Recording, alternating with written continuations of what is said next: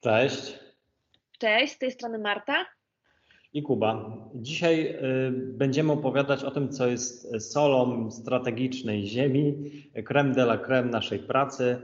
Mm, I jeśli myślicie, że jest to prezentacja PowerPoint przed klientem, to nie tym razem. Dzisiaj mówimy o czymś, co się dzieje przed tą prezentacją, czyli Marta. Czyli będziemy rozmawiać o tym, jak y, pisać dobry brief, no i przekonacie się, że wbrew pozorom to wcale nie jest taka prosta sztuka. Zaczynamy.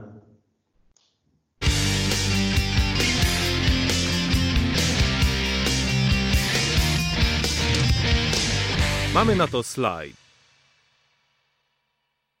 Bo rzeczywiście y, to jest trudna sztuka i też nie obiecujemy Wam, że mm, przygotowanie dobrego briefu można się nauczyć w 15 czy 20 minut, bo z Martą już solidnych kilka lat pracujemy y, na swoich stanowiskach i, y, i nadal mamy poczucie, że to jest cały czas przestrzeń, którą można byłoby rozwijać, ale widzimy, że są pewne elementy, które kiedyś właśnie, czy w pracy z klientem, kiedy sami jesteśmy briefowani, albo kiedy obserwujemy też briefowanie wewnątrz agencji, mm, że często brief zamiast rzeczywiście klarować pewne zadanie, czy też e, bardzo ustawiać pewien proces, e, sprawia, że czujemy się dużo bardziej skonfudowani niż przed tym spotkaniem, bo rzeczywiście padają różne niewygodne dla twórców briefu pytania, jak chociażby czy to, czy te cele nie są sprzeczne, albo to, e, czy ten insight, który jest wypracowany, to właśnie to jest to, czy może jednak nie mamy na tym bazować z jakichś różnych powodów.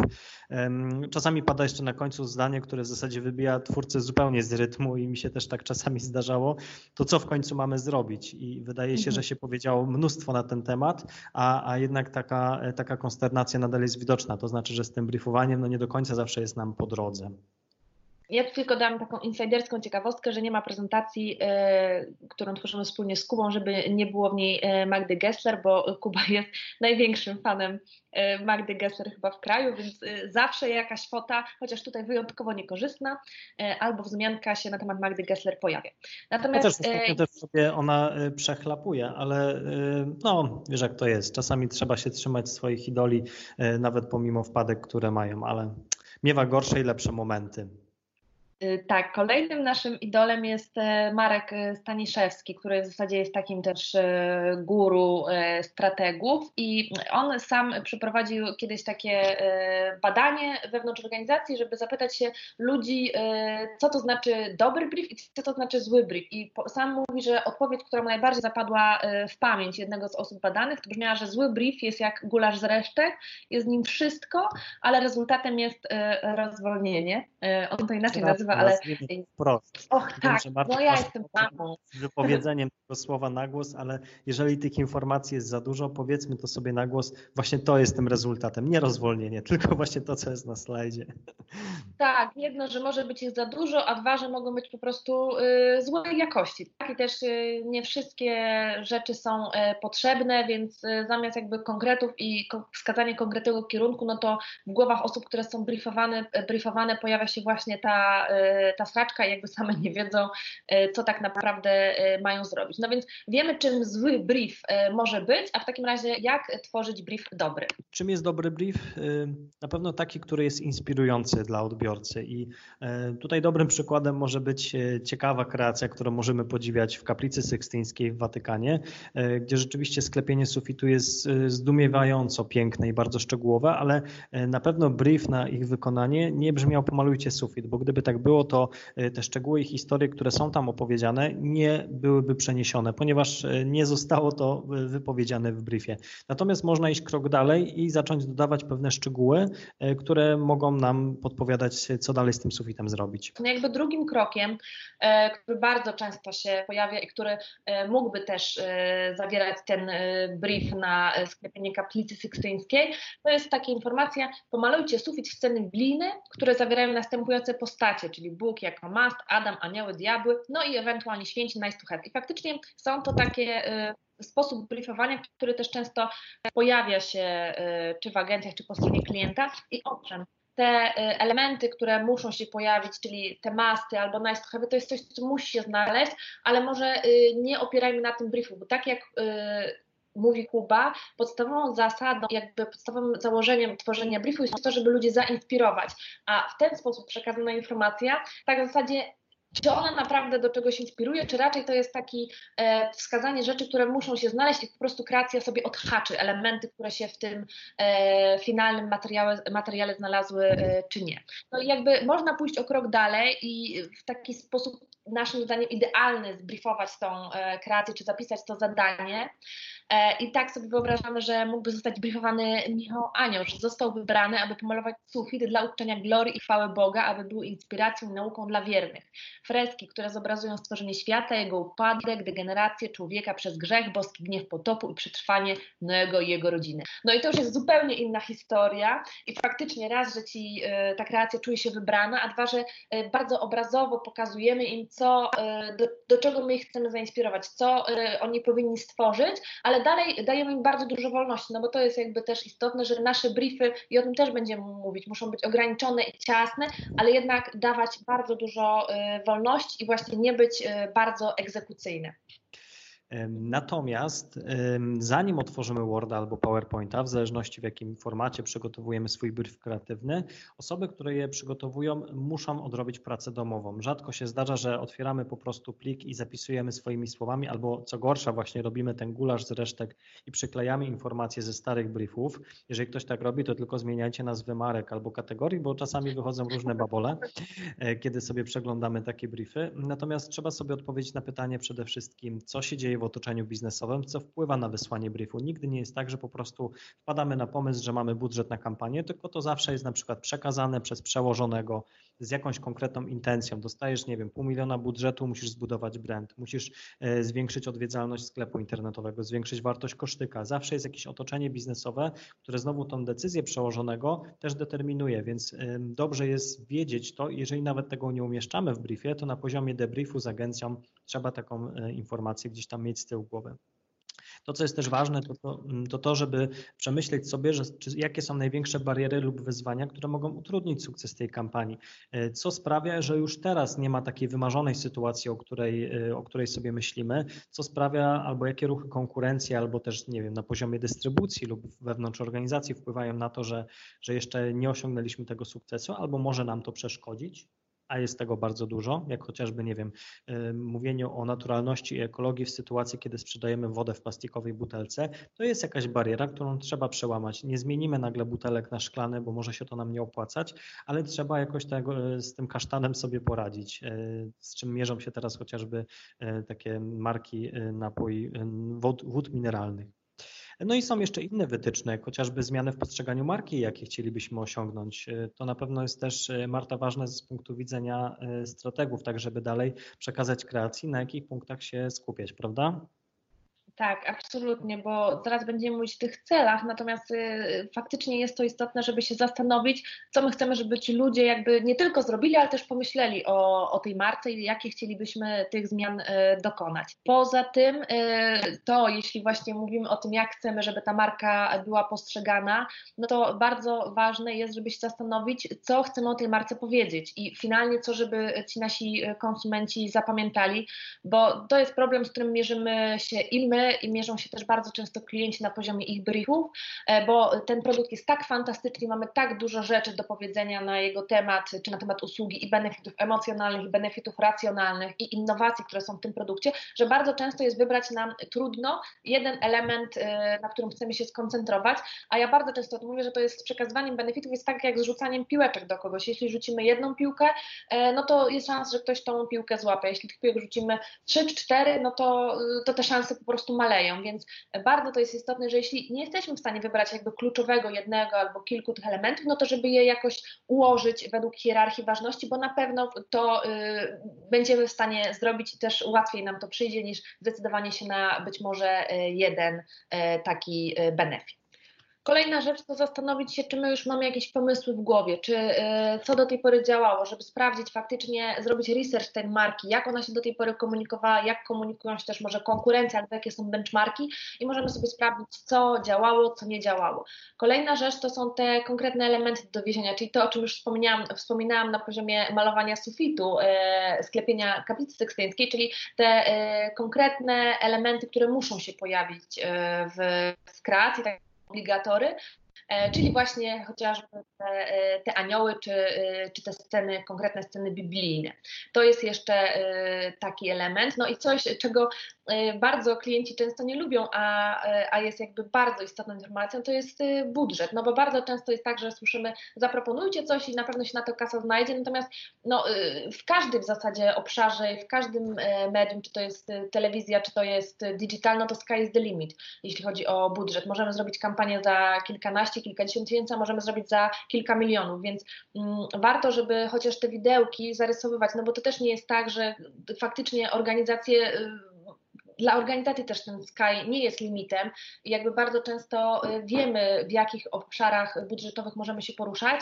No i na pewno y, takie y, pokazanie i powiedzenie agencji czy kreacji, jakie te widełki są, no to też jakby bardzo urealnia po prostu propozycje, które oni zaproponują. To nie jest tak, przyjdą, bo nam się to zdarzyło, że zaproponowaliśmy klientowi obrędowanie samolotu i stworzenie kampanii linii lotniczej, co właśnie, co właśnie wiązało się z tym, że nie mieliśmy zadanego budżetu. E, no a potem się okazało, że, że to w ogóle są rzeczy e, nierealne, więc to warto, żeby się znalazło i terminy.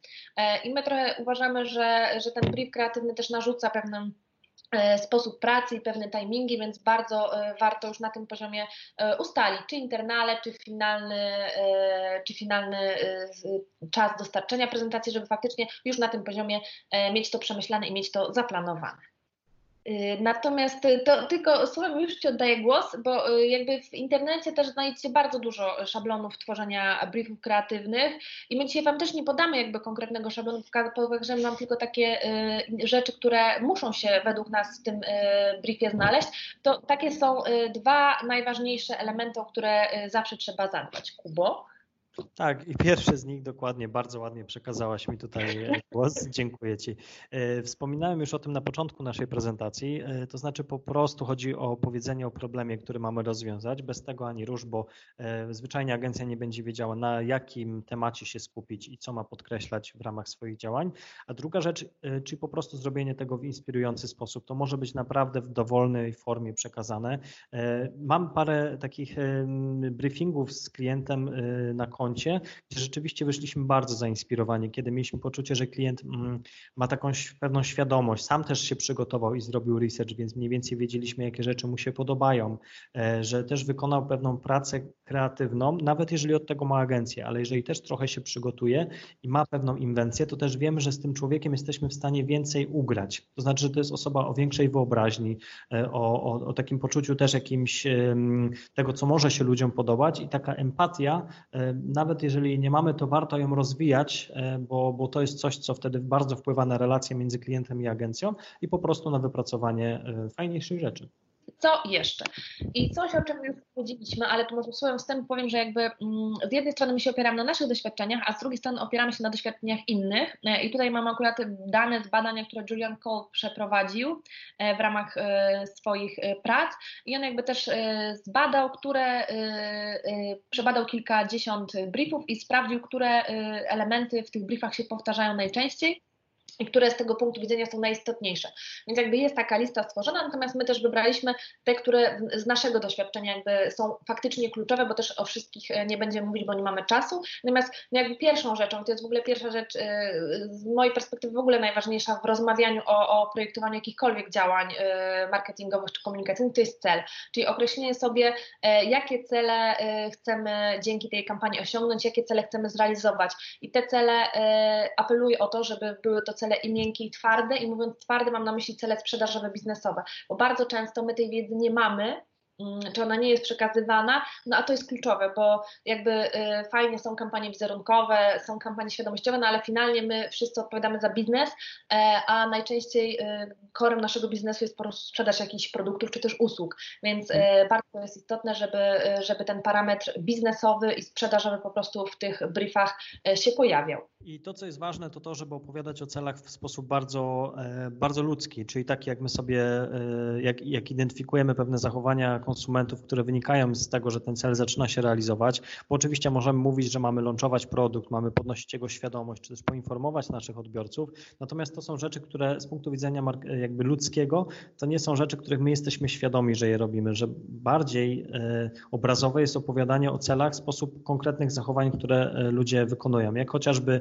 ekscytują się nowościami, czyli wtedy, kiedy zbudowaliśmy świadomość pewnego produktu i nawet jeśli on nie jest jeszcze masowo kupowany, to gdzieś tam jest masowa dyskusja na jego temat.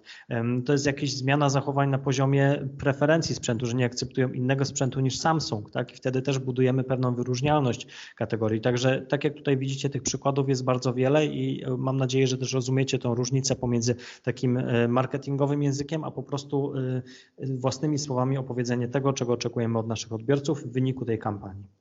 No i tutaj macie kolejny przykład, jak można o tych właśnie celach powiedzieć w taki sposób y, klasyczny, który mało jest inspirujący i mało taki pobudza do, do myślenia i do szukania rozwiązań, a w taki bardziej y, ciekawy sposób. Czyli możemy powiedzieć, że po prostu naszym celem, tak jak wspominał Kuba, jest zwiększenie liczby aplikacji osób o pracę, y, które mają, osób, które mają najwyższe kwalifikacje do pracy w Google, albo zainspirować najbardziej twórcze umysły, aby zostali częścią Google. I zobaczcie, że to są dwie różne historie zupełnie, tak? Że, e, że tu mówimy o twórczych umysłach, o, o tym, żeby oni zostali częścią Google, żeby weszli w ten świat, a nie żeby po prostu byli pracownikami. No to już zupełnie inaczej ustawia myślenie o egzekucji i o tym, co finalnie musimy e, w ramach tego zadania wypracować. Kolejnym e, takim e, rzeczą o, o tym e, związaną z tymi celami to jest raz, żeby mówić po ludzku, ale dwa, żeby też w taki sposób bardzo łatwy do zrozumienia mówić o cyfrach i o liczbach, które się pojawiają, no bo możemy powiedzieć podnieść sprzedaż o 3 miliony złotych, ale finalnie co to oznacza? No my nie wiemy jaka jest ta sprzedaż bazowa, nie wiemy czy te 3 miliony, czy to dużo, czy mało, bo też nie mamy osadzonej w żadnym kontekście i nie mamy skali i to w zasadzie jest trudne do złapania, bo, bo tak jak mówię, to może być albo dużo, albo mało. A jeśli powiemy, że chcemy mieć 15 tysięcy klientów do końca roku, albo że chcemy mieć 10 e, zamkniętych transakcji miesięcznie e, w systemie online, albo chcemy mieć wzrost wartości koszyka o 50 zł, no to już są bardzo konkretne e, dane, bardzo konkretne cele i im bardziej konkretne cele, tym raz na pewno będzie łatwiej dowieść, ale po drugie, to jest najważniejsze, najłatwiej będzie się z nich rozliczyć.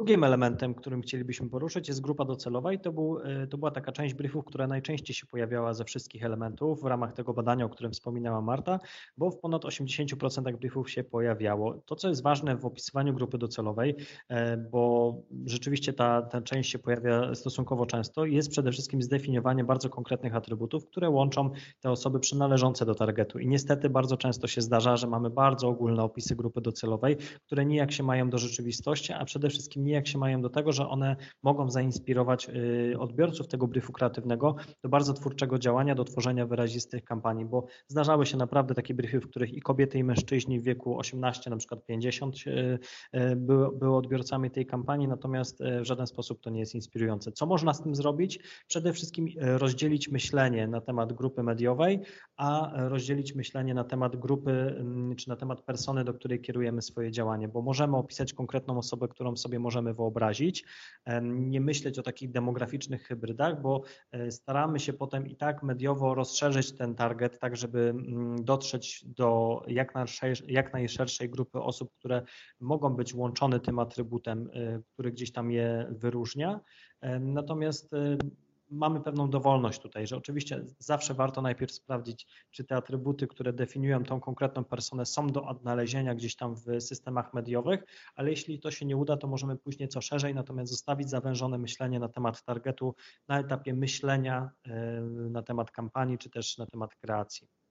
E, więc to, co jest też ważne, to to, że ludzie nie są tacy święci. Nie zawsze się e, okazuje, że te wszystkie motywacje, które, które opisujemy, są tylko i wyłącznie pozytywne. Zdarzyły nam się sytuacje, że kiedy nieco bardziej chcieliśmy szczerze opisać, jakie motywacje stoją za pewnymi zachowaniami, a nie do końca one muszą być pozytywne, to gdzieś tam spotykaliśmy się z oporem niektórych klientów, którzy uważali, że nie możemy być aż tak bardzo radykalni, chociaż dzięki temu moglibyśmy dużo ciekawiej odpowiedzieć i być może skutecznie odpowiedzieć na e, gdzieś tam na napięcie, które ta grupa docelowa wykazuje. Więc tutaj e, polecamy być bardziej szczerym, bo to i tak są wewnętrzne materiały i odpowiedź marki, jaka jest w komunikacji, nie do końca musi wprost adresować jakieś negatywne zachowanie grupy odbiorców. I jeszcze drobiazg, nazywaj persony tylko to wtedy, kiedy jest to konieczne. Mówiąc tutaj o inspirującym briefie kreatywnym, nie zawsze musimy tak bardzo rozwlekać postać persony o te elementy, które nie do końca mówią o tym, kim ta osoba jest. Zdarzały nam się sytuacje, że podczas jakichś prac wewnętrznych czy warsztatów pół godziny się zastanawialiśmy, jak dana persona ma mieć na imię, czy księgowa to Renata, czy Zofia, a w zasadzie nie wiedzieliśmy nadal, nie mieliśmy przerobionych napięć, które się koncentrują wokół tej osoby. Także skupiajmy się na rzeczach najistotniejszych. Elementem, który w zasadzie jest świętym gralem strategii i o którym e, można e, w ogóle mówić godzinami e, i o którym na pewno z Kubą też kiedyś powiemy, no to jest insight i to jest rzecz, która według tych badań pojawia się też w większej liczbie, mm, większej liczbie briefów. Natomiast najważniejsze w zasadzie to, co trzeba zapamiętać, że ten insight to musi być jakaś informacja na temat tej grupy celowej, tego targetu, do którego chcemy dotrzeć, która rzuca nowe światło na nasz problem. Czyli to unikamy takich oczywistości, które w zasadzie są powszechne, które nic nam nie nowego nie wnoszą, bo co to znaczy, że na przykład kobiety poszukują inspiracji? No to w zasadzie o wszystkich kobietach można tego, to powiedzieć, a nie rzuca nam to w żaden sposób jakiegoś nowego spojrzenia, nie patrzymy z innej perspektywy na, tego, na tą naszą użytkowniczkę. Natomiast bardzo ważne jest to, y, żeby odróżnić insight od faktu czy obserwacji, bo bardzo często właśnie y, to jest mylone. I tutaj mamy taki przykład y, z briefu kawowego i faktem jest, że kawa zawiera kofeinę. A obserwacja jest taka, że dzięki temu, że zawiera tą kofeinę, kawa budzi nas o poranku. I czym będzie insight? Insight będzie miał na przykład, bo tych insightów jakby też możemy zawsze y, szukać i to nie jest jeden prawidłowy, ale tutaj mamy jako insight przykładowy podane, że poranki nie są po to, by się nimi cieszyć, tylko po to, by je przetrwać. E, no i, i, i zobaczcie, to nie jest jakby obserwacja, którą zawsze zobaczymy, to jest jakieś takie wczucie się, wejście w, butu, w buty tego naszego e, konsumenta, to jest empatyzacja. E, no i to jest w zasadzie taka, taka prawda. E, często też temu sama, sam jakby użytkownik sobie nie uświadamia tej, tej prawdy, ale to jest jakaś taka motywacja, na której już można bardzo wiele zbudować i też bardzo, w bardzo ciekawy sposób pokazać ten nasz produkt, jeśli będziemy właśnie pracować na takim insightie.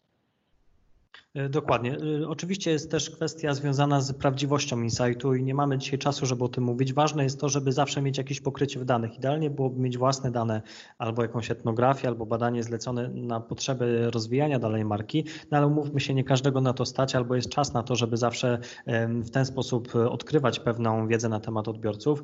E, zawsze pozostają desk researche, otwarte raporty, cały internet, który też jest kopalnią wiedzy na temat grup odbiorców i zawsze jeżeli znajdziemy jakiś fakt na ich temat, koronnym pytaniem jest dlaczego. Dlaczego dany fakt się dzieje. I te przykłady, o których mówiła Marta w kontekście kawy, tam zawsze kolejnym stopniem dalej pomiędzy faktem, obserwacją a insightem jest zadane pytanie, dlaczego tak się dzieje, jaka jest motywacja z tym związana. Więc y, to, jeżeli chociażby raz czy dwa zadacie sobie pytanie, dlaczego, przy jakimś fakcie, który dotyczy waszej grupy docelowej, to już jesteście o krok dalej, y, która sprawia tak naprawdę, że ta informacja jest dużo ciekawsza dla waszych odbiorców.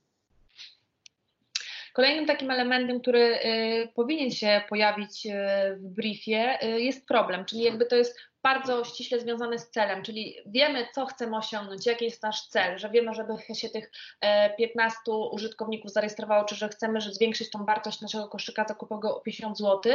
No i tutaj pojawia się pytanie, właśnie też dlaczego, dlaczego nam się to nie udaje, czyli co nas y, jako markę zatrzymuje przed osiągnięciem tego celu, jaki jest problem, jaka jest bariera, co my tak naprawdę musimy rozwiązać, żeby ci y, użytkownicy kupowali tych naszych produktów więcej albo rejestrowali się y, częściej. I ten dobrze zdefiniowany problem no to jest też historia kluczowa, no bo wtedy jesteśmy, im bardziej precyzyjnie zdefiniowany ten problem, tym bardziej precyzyjnie jesteśmy w stanie na niego odpowiedzieć, a to oznacza po prostu większą skuteczność. I e, takim elementem, który stosunkowo rzadko się pojawiał e, w badaniu jako, jako element briefów kreatywnych, bo zaledwie w jednej trzeciej z badanych briefów, czy ich template'ów e, pojawiła się ta część, to kanały komunikacji, a według nas, jeżeli mówimy tutaj o skutecznym briefowaniu na działania digital, o tych kanałach nie możemy nie porozmawiać. Nie mówimy tutaj, że klient czy też osoba briefująca ma determinować w 100% wszystkie kanały, które które się mają pojawić, bo tam też się pojawia dom mediowy, agencja też może zaproponować, bo to może wynikać z idei, ale rzeczywiście powinniśmy chociażby przewidzieć, w jakich kanałach powinniśmy się pojawić, bo to może wynikać czasami ze strategii całorocznej albo z pewnych celów marki, które my już znamy i musimy mieć też pewną świadomość e, na temat tego, gdzie powinniśmy się pojawić. Dlatego te kanały powinny być dziś zajawione przez osobę briefującą, no ale nie muszą być e, obligatoryjne, bo zawsze może się okazać, że pomysł, który, z którym przyjdziemy, na przykład, nie wiem, nie uwzględnia social mediów z jakichś powodów, ale na przykład super rozwija, nie wiem, koncept wideo, tak strzelam teraz, e, więc, ja więc to jest sprawa otwarta. E, I podsumowując, mamy dla Was takich sześć najważniejszych e, tipów, które mam nadzieję pomogą Wam tworzyć e, dobre briefy kreatywne. Pierwsza rzecz to jest prostota i mam wrażenie, że w ogóle takie dążenie do prostoty i minimalizmu to jest kluczowa rola strategów, czyli im prościej powiemy, co jest do zrobienia, tym lepiej i to, że brief będzie zawierał 100 czy więcej slajdów, a uwierzcie mi, że i takie się zdarzają, to wcale nie świadczy, że praca będzie łatwiejsza albo rzeczy, które wypracujemy będą lepsze. Druga rzecz to jest to, żeby nie bać się języka potocznego, to szczególnie istotne przy celach, ale w ogóle, no bo finalnie jakby mamy komunikować się z konsumentami, którzy nie rozumieją tej marketingowej nowomowy e, i im wcześniej zaczniemy, zaczniemy komunikować się ich językiem, e, tym większa szansa, że to, co wypracujemy, będzie dla nich e, zrozumiałe. Kolejną rzeczą, która jest y, szalenie w ogóle istotna y, w pracy, w marketingu, no to jest ta empatyzacja, czyli wejście w buty y, swoich klientów, zrozumienie ich, zrozumienie ich potrzeb, ich motywacji. E, no to to pozwala i daje dużo większe szanse na to, że wypracowane rozwiązania będą po prostu do nich trafiały i będą ich przekonywały i zachęcały do zrobienia tego, czego od nich oczekujemy. To, co jest też bardzo ważne, to po prostu szczerość. I to znowu może brzmieć jak e, potworne banialuki, natomiast e, w relacji pomiędzy agencją a klientem e, pewne decyzje, czy też pewne zadania, które otrzymujemy w ramach, w ramach briefu, no, powinny też mieć jakieś podłoże na poziomie szczerości. To znaczy, że zadanie, które otrzymujemy chociażby wynika z budżetu, na które klient może sobie pozwolić i to jest taka najczęstsza, naj, najczęstsza sytuacja, kiedy rzeczywiście otrzymujemy jakieś zadanie bez jakiejś pewności, czy, dana, czy dane zadanie, czy też dana kampania może się odbycia. Czasami klient już wie, że ona się nie odbędzie, ale na przykład jest to tylko w ramach zadania przetargowego. No i być może czasami warto dać znać, że, że ta rzecz się nie wydarzy, bo naprawdę zaangażowanie może być bardzo duże, ale, a jednak potem się okazuje, że, że gdzieś tam ta kampania nie jest realizowana. To może to być też sposób na po prostu sprawdzenie możliwości kreatywnych agencji, ale jeżeli też znamy takie założenia, to też łatwiej nam się jest do tego ustosunkować. Oprócz tego mówiliśmy też bardzo dużo o takim tle biznesowym, ale także bardzo ważny jest y, kontekst kulturowy, więc y, ważne jest też pewna znajomość znajomość tego, jakie są takie makrotrendy, które, e, które gdzieś tam krążą wokół naszej branży i też wokół tego możemy też starać się jakoś e, zakręcić. No i jeżeli ktoś już te wszystkie elementy, o których mówiliśmy dzisiaj podczas e, naszego webinaru czy podczas naszego nagrania wprowadzi w życie, potem już mamy masterowanie tych umiejętności i można na przykład wszystkie te elementy opowiedzieć w formie historii, więc takie umiejętności storytellingowe pomagają też w budowaniu pewnej narracji, więc jeżeli możemy już mówić o briefie jako historii, to zachęcamy Was do jej opowiadania w ramach slajdów czy też Worda. I na dzisiaj e, to wszystko, co chcieliśmy Wam e, powiedzieć o pisaniu briefu kreatywnego. Natomiast dobra i zaskakująca informacja jest taka, że tym razem wyjątkowo nie, nie otrzymacie od nas e, jednego slajdu z podsumowaniem, a tych slajdów będzie więcej, będzie prawilna, pełna prezentacja z tymi najważniejszymi informacjami, o których dziś mówiliśmy, jak pisać dobry brief kreatywny. Czyli jeżeli mało Wam jeszcze informacji na temat briefu albo potrzebujecie tak zwanych obrazków do naszego komentarza z dzisiejszego podcastu, znajdziecie go na naszym blogu blog.goldensubmarine.com. Także wchodźcie, pobierajcie i dzielcie się tym z innymi. Dziękujemy Wam bardzo. Do usłyszenia. Do usłyszenia, pa!